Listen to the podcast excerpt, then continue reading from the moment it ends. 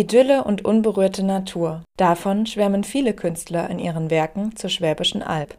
Nicht aber Franz Xaver Ott. In seinem Gedicht Aualb spricht er vom Gefängnis in Rottenburg, dem Truppenübungsplatz in Gruon und dem Thema Waldsterben. Denn Au des ist Alb, gesprochen im schwäbischen Dialekt von Ulrich Hegele. Aualb.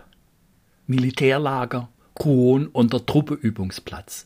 Sperrbezirk. Zwiefalte zum Teil geschlossene Tiere.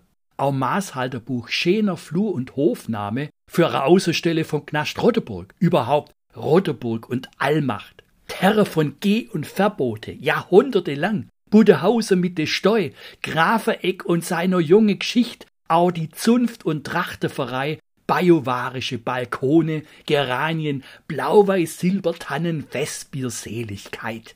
Und trotzdem Mentalität des Altklomp hat doch kein Wert der Geschäftssinn der Geschäftsleut, d'Macht der eh schon Mächtigen und auf weiter Flur nur Flurbereinigung, Industriegürtel um Ortskern rum.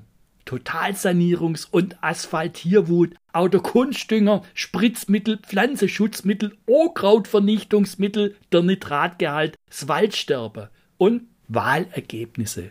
Auch das ist Alp.